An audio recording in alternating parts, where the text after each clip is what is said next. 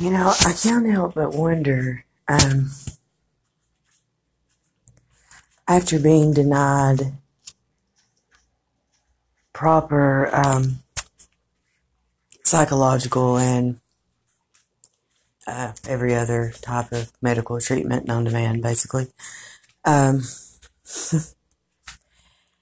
can't help but wonder, well, usually the goal is to make me look crazy, but it's going to be kind of hard to make me look crazy when I'm denied psychological treatment. Like, you can't hold somebody for 10 days in a hospital when you can only hold them for, like, I think it's 72 hours. And all these other people get sent somewhere, and I'm trying to self-commit, and nowhere will take me for some strange reason. And then forcing me to leave the hospital after telling the police officer and the security guard and one of the nurses that I was suicidal, and forcing me to go into a shelter suicidal, and then getting kicked out of that shelter, basically kicked out, same thing, because I couldn't function like a, you know, what they call normal human beings. Norms is what I call them. But, so I'd like to know how now they're going to make me look crazy. Because clearly, if I'm crazy, then they're idiots. I mean, I don't know how else to think about that. One good book to read or listen to, which is what I have to do because I have trouble reading now, and I was always really, really smart in school and stuff, and now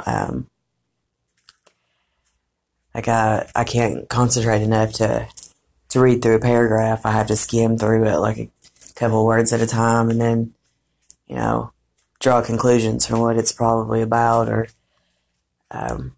sometimes I forget how to spell things, or I forget what certain words mean, and then perps will make fun of me for it, and I don't know,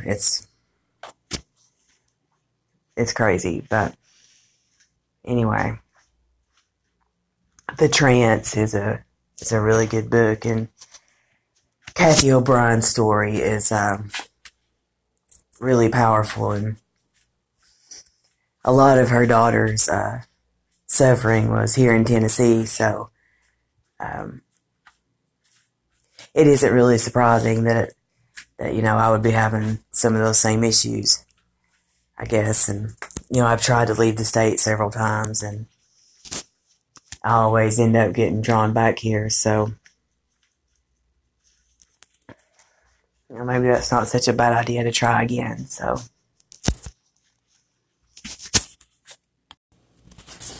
And, you know, and I've stated in prior recordings, I believe, and I do this usually because there's a chance that perps have deleted some of them, most of the relevant ones probably, and I don't want to try to go back and listen to them right now. It'll cause me to go into a state of mind that I don't need to be in right now if I'm right about that, so I'm not really going to try to do that just yet. I don't think I'm stable enough today, but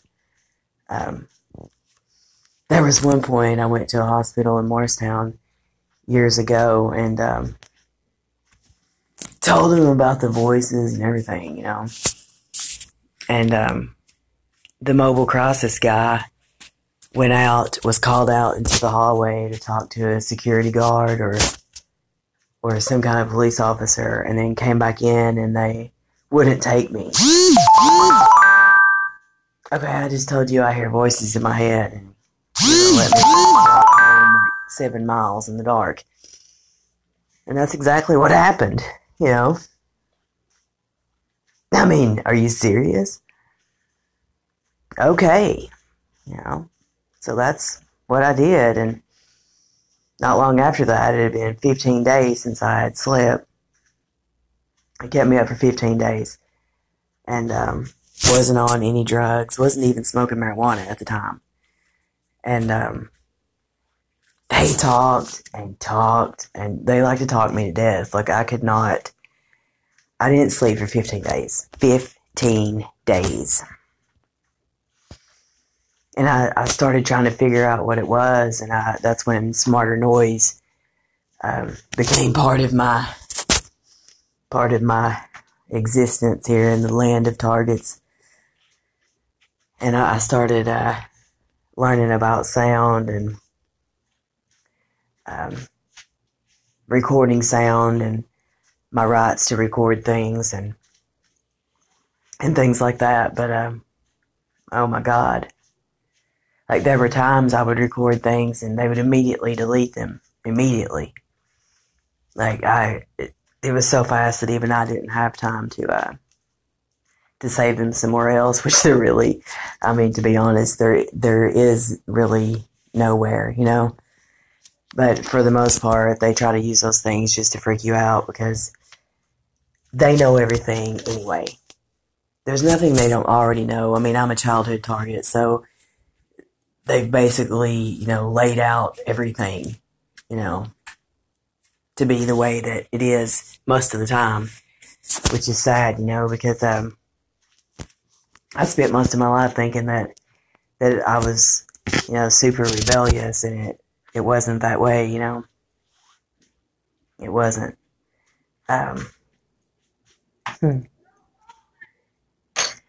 So,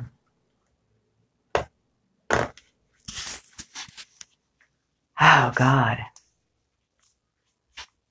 Oh, my God. There was another time I had to leave, the rehab facility that I went to, and because I don't know what kind of rehab facility that one is in, to where you get up and you just go to this room and like everybody's just talking all day. Okay, that's annoying. And how does that help? Like, just the roar of, like, people just talking all day. Like, I probably would have, and I was having it rough because, you know, the voices were happening too, and I didn't realize what the voices were yet, and it was freaking me out. And the more I would sit in that room and, like, everybody would talk, the more freaked out I would get and angry I would get. I would have to go sit out in the hall sometimes. Like, I couldn't handle it anymore, and I, yeah. So I ended up, like, I didn't even want to use, but, like, I ran from I went to the hospital, and then, I don't mean, like, took off, I mean, like, ran, literally, to try to find somewhere to call somebody to come and get me. I was freaking terrified. And then I got confused and lost, but anyway, yeah. Needed to stay there, and couldn't. I don't know what I was learning there, but oh my God. There's some weird things that happen in that place. I won't get into just yet, but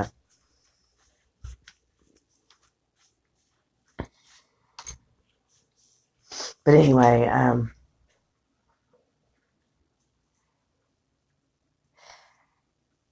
what I'm saying is I've even contacted these torture recovery places, which I have to be careful about too. And like zero of them have contacted me back recently. Like I've been trying to do that forever now, and somehow I'll forget about it, or like I'll just totally forget. How do you forget something like that when you're tormented every day? Just psh, gone. Oh, I forgot.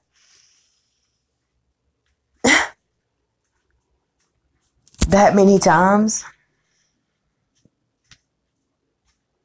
But anyway, Strange the things I forget, though, you know.